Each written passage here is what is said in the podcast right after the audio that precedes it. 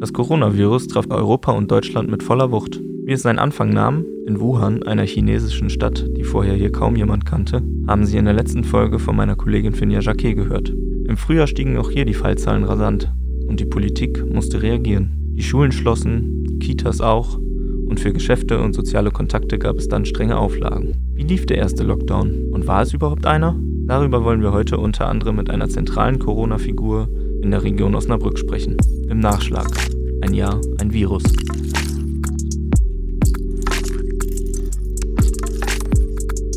Hallo und herzlich willkommen zur zweiten Folge unseres Nachschlags zum Jahresende 2020. Mein Name ist Malte Golsche und in Ein Jahr, ein Virus sprechen wir über das Thema, das uns in diesem Jahr jederzeit begleitet hat, das Coronavirus. In der vergangenen Folge hat meine Kollegin Finja Jacquet über die Anfänge des Virus gesprochen. Damals schien die Gefahr hier noch weit entfernt. Heute wollen wir etwas weitergehen, zum ersten Lockdown in Deutschland. Im Frühjahr breitete sich das Virus auch hier aus. Wahrscheinlich über den Karneval. Wir alle erinnern uns an den Landkreis Heinsberg und seinen Landrat, der plötzlich große TV-Figur wurde. Oder eben auch das Skigebiet in Ischgl, das als erster großer Hotspot für Deutschland und für Nordeuropa galt. All das machte schließlich einen Lockdown für die Politik in Deutschland unausweichlich. Warum? Das erklärt die Bundeskanzlerin Angela Merkel im folgenden Einspieler. Heute haben wir gemeinsam mit den Ländern weitere Leitlinien für das allgemeine Verhalten beschlossen.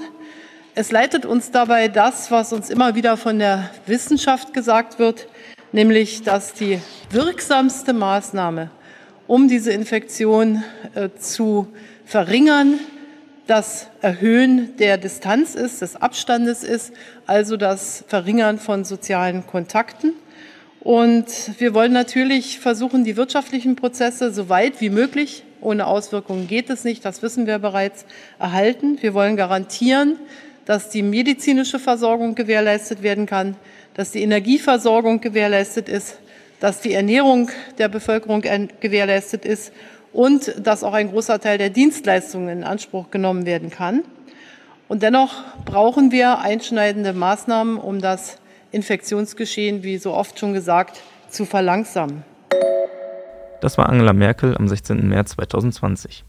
Die Bundeskanzlerin sprach in ihrem Statement, das wir jetzt nicht komplett mitgeschnitten haben, über alle Maßnahmen, die sie und äh, die Länderchefs in, in ihren Beratungen beschlossen haben. Dabei ging es um Kontaktbeschränkungen. Es durfte sich nur eine bestimmte Zahl von Leuten aus zwei Haushalten miteinander treffen. Es ging um Beschränkungen für Geschäfte, es ging um die Beschränkungen für Dienstleistungen und die Schließung von Schulen, die zwar in manchen Bundesländern teilweise schon umgesetzt wurde, in manchen aber eben auch noch nicht, sondern dann eben halt am Montag nach dem 16. März umgesetzt wurde. Nun wollen wir mit einer Frau sprechen, die in der Region Osnabrück in diesem Jahr besonders im Rampenlicht stand. Besonders eben auch durch Corona. Katharina Pötter ist Stadträtin in Osnabrück und Leiterin des Corona-Krisenstabs für die Region. Sie erzählt uns, wie die Bundesregeln auf lokaler Ebene umgesetzt wurden und was diesen ersten Lockdown im Frühjahr nötig machte und wie stressig das Jahr für sie überhaupt im Zentrum der Krise war. Und sie beantwortet die Frage, war der Lockdown überhaupt ein Lockdown? Frau Pötter, wir leben nun seit fast einem Jahr mit dem Coronavirus. Wie haben Sie das Thema zu Beginn wahrgenommen, als es noch so ein kleines äh, grippeähnliches Symptom in, in Wuhan in China war? Haben Sie die Gefahr gleich erkannt? Nee, wie sicherlich alle von uns habe ich die Gefahr nicht sofort erkannt. Äh, es fing ja an, Sie haben es gesagt, in Wuhan in China, das war weit, weit weg.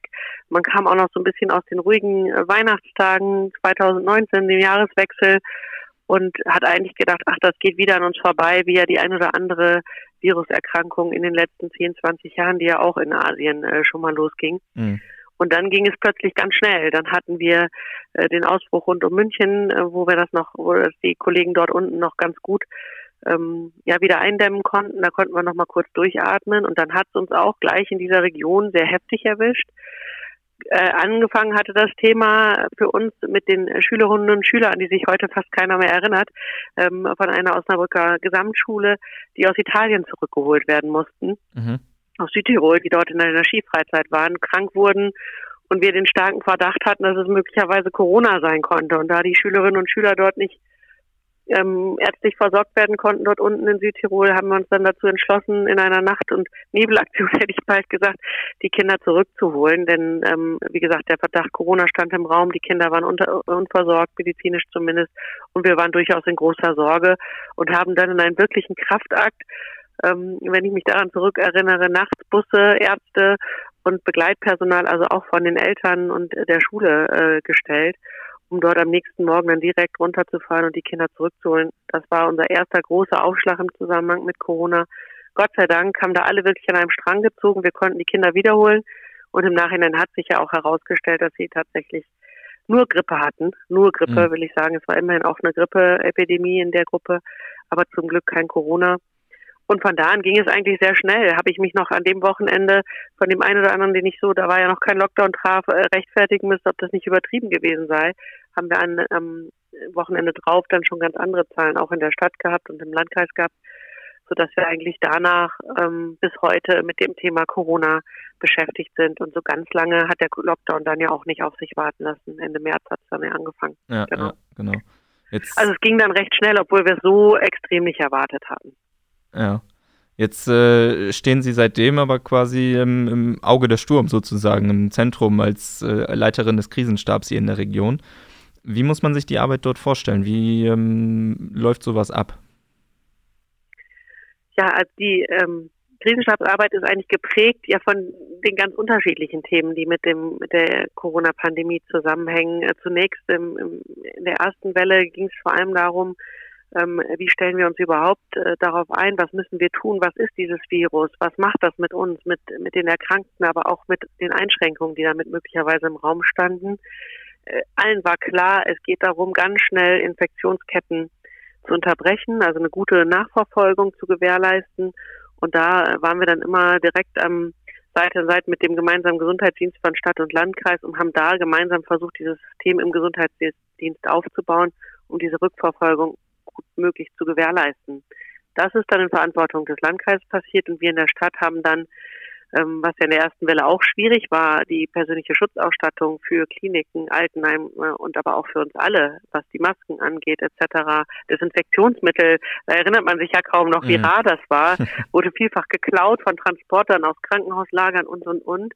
Das war dann eine der ersten Aufgaben, mit denen wir uns befasst haben damit wir uns dort ausreichend für die Region bevorraten, was dann im Nachhinein äh, gesehen auch gut geklappt hat.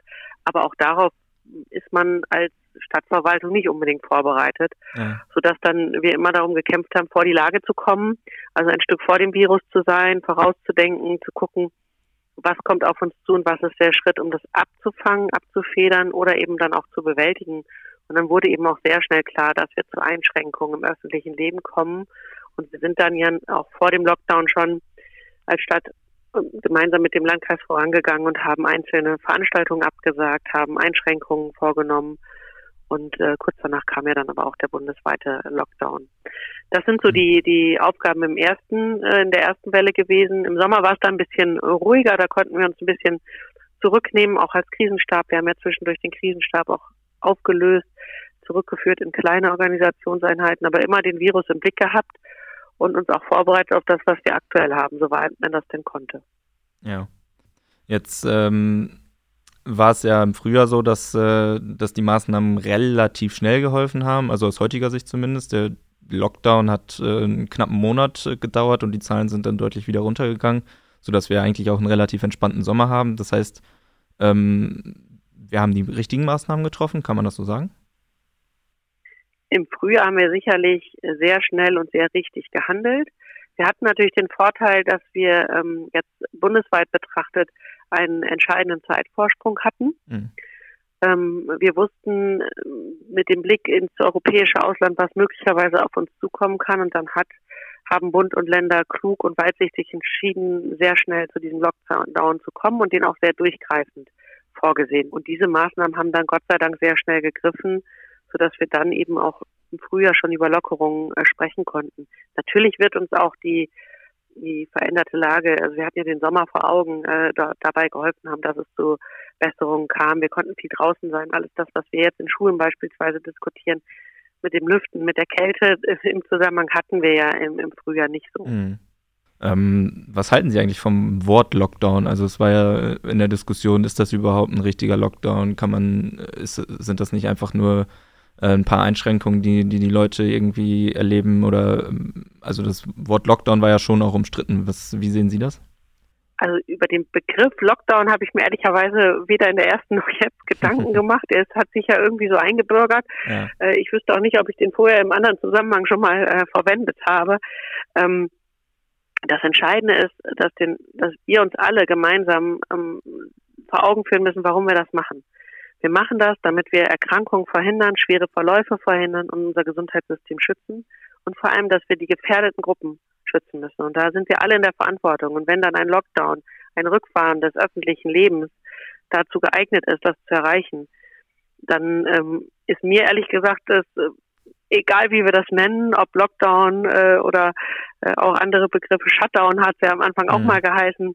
Sie standen ja jetzt auch äh, vermehrt in der Öffentlichkeit, sage ich mal. Also es gab äh, einige Pressekonferenzen hier auf regionaler Ebene. Ähm, Sie sprechen jetzt unter anderem eben auch mit mir jetzt, äh, mit den Medien sozusagen. Ähm, haben, Sie, haben Sie da auch persönliche Erfahrungen gemacht, dass, äh, dass Leute auf Sie zugekommen sind und gesagt haben, was Sie machen geht gar nicht oder das geht alles viel zu weit? Ähm, wie haben Sie das Jahr so erlebt?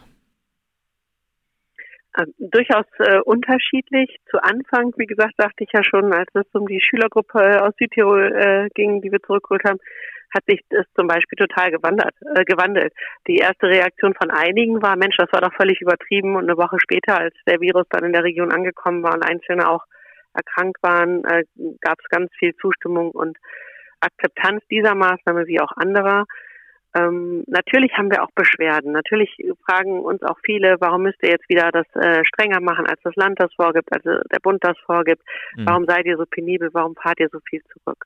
Aber ganz überwiegend ähm, ist die Resonanz positiv ähm, und ermutigend, dass ähm, auch mal einfach gesagt wird, Mensch, ihr macht das richtig und gut, dass ihr da seid.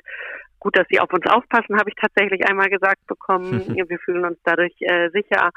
Und das ist eigentlich das, was mir und insbesondere auch meinen Kolleginnen und Kollegen hier in der Stadtverwaltung sehr hilft, diese Entscheidung zu treffen. Denn uns ist völlig klar, dass alles, was wir an Einschränkungen beschließen, für die Menschen in der Region ja eigentlich eine Zumutung sind. Für jeden ja. Einzelnen und insbesondere auch für die betroffenen Gewerbetreibenden. Wenn ich an die Gastronomie denke und an viele andere Bereiche, aber auch an viele freischaffende Künstler, aber auch an Mitarbeiter unseres Hauses, die ihre eigentliche Funktion gerade nicht ausüben können, weil wir das Theater zugemacht haben oder die Stadtbibliothek. Die machen ja diese Tätigkeit, weil sie diesen Job auch lieben, mhm. weil sie das ausüben möchten. Und das ist schon für alle ähm, wirklich eingreifend. Trotzdem muss ich immer wieder sagen, es ist einfach notwendig damit wir alle möglichst sicher durch diese Krise kommen und die ähm, Todeszahlen im Griff behalten können und wir eigentlich verhindern, dass sich äh, so viele Menschen anstecken. Mhm.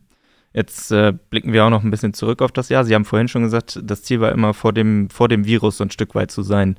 Haben Sie das geschafft, so, ähm, wenn Sie so ein Fazit ziehen? Wie ist die Region, wie ist das Land, wie ist Deutschland so durch die Krise gekommen bislang? Waren wir vor dem Virus? Also wenn wir in andere Länder gucken, auf jeden Fall. Da haben wir auch als Land, als Republik viel Glück gehabt, mhm. dass eben der Viruseintrag, der erste starke Viruseintrag nicht in Deutschland passiert ist, sondern in Italien. Ich halte es nicht für ausgeschlossen, dass wenn das zufälligerweise an einem deutschen Flughafen gewesen wäre, dass uns das hier ungleich härter getroffen hat und unvorbereiteter getroffen hat. Aber wir konnten eben die drei, vier, fünf Wochen Vorlauf sehen, was in den anderen Ländern passiert ist ja. und uns dann darauf einstellen. Das hat man, äh, glaube ich, in der ersten Welle deutlich gesehen, dass wir dann gut vorbereitet insgesamt waren auf das, was auf uns zugekommen ist. Das gilt gleichermaßen für, für das Land und auch für die Stadt Osnabrück, dass wir davon deutlich profitiert haben. Ob es uns in allen Teilen gelungen ist, ach, das vermag ich jetzt noch gar nicht zu sagen, denn aktuell stellen wir ja schon fest, dass die Region ein Hotspot in Niedersachsen ist. Ja. Ähm, wir haben zwar die Inzidenz von 200 noch nicht erreicht, ähm, aber anderswo im Lande gehen die Zahlen deutlich anders zurück, als das bei uns der Fall ist.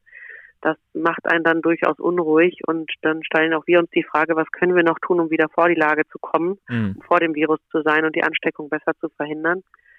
Im Moment haben wir aber außer dem Lockdown da keine wirkliche Antwort. Mm, okay. Außer die Bitte eben an alle, sich an die Regeln zu halten, die Kontakte noch weiter zu reduzieren und wirklich sich zu fragen, ob das im Moment äh, nötig und erforderlich ist, andere ja. Menschen in dem Umfang zu treffen. Ja.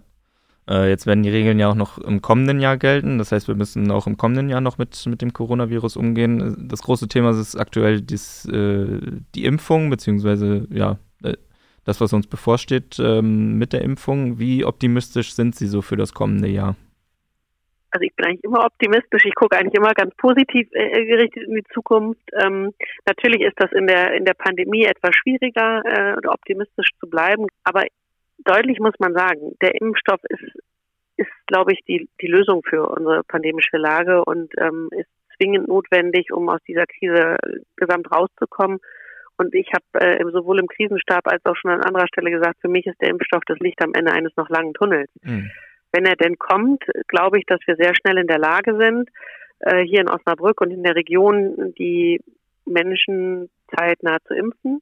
Natürlich gibt es da Unwägbarkeiten wie Verfügbarkeit des Impfstoffes, äh, ärztliches Personal und so weiter. Das haben wir alle schon oft genug gelesen in der Zwischenzeit. Aber ich bin dann wirklich guter Dinge, wenn die Menschen bereit sind, sich impfen zu lassen, dass wir damit ähm, eine Lösung aus dieser Krisenzeit äh, finden werden und dass wir dann auch optimistisch in den Frühjahr starten können, das Frühjahr starten können und in den Sommer, sodass ich davon ausgehe, dass wir im Laufe des nächsten Jahres ein Stück weit unsere äh, unsere schöne Normalität äh, zurückbekommen haben und die Masken vielleicht Richtung Sommer dann wieder eher in die untere Schublade legen werden. Mhm. Aber bis dahin ist es eben noch ein, ein harter Weg für alle für die, die die Impfungen äh, durchführen müssen, für die, die die Nachverfolgung ähm, weitermachen müssen. Denn wir müssen uns nichts vormachen. Auch wenn wir spätestens im Januar mit den Impfungen starten, wird es weiterhin Krankheitsfälle geben. Ja. Und wir können ja diesen Lockdown auch nicht ewig vorziehen. Sodass ich durchaus davon ausgehe, dass wir auf der einen Seite impfen und dem Ende ein Stückchen näher kommen, aber auf der anderen Seite die Infektionszahlen durchaus noch hoch sein werden ja. zu Beginn des Jahres. Trotzdem bleiben Sie optimistisch und das, das wollen wir auch sein. Frau Pötter, vielen Dank für den spannenden Sehr Einblick. Das war Katharina Pötter, Leiterin des Krisenstabes für die Region Osnabrück.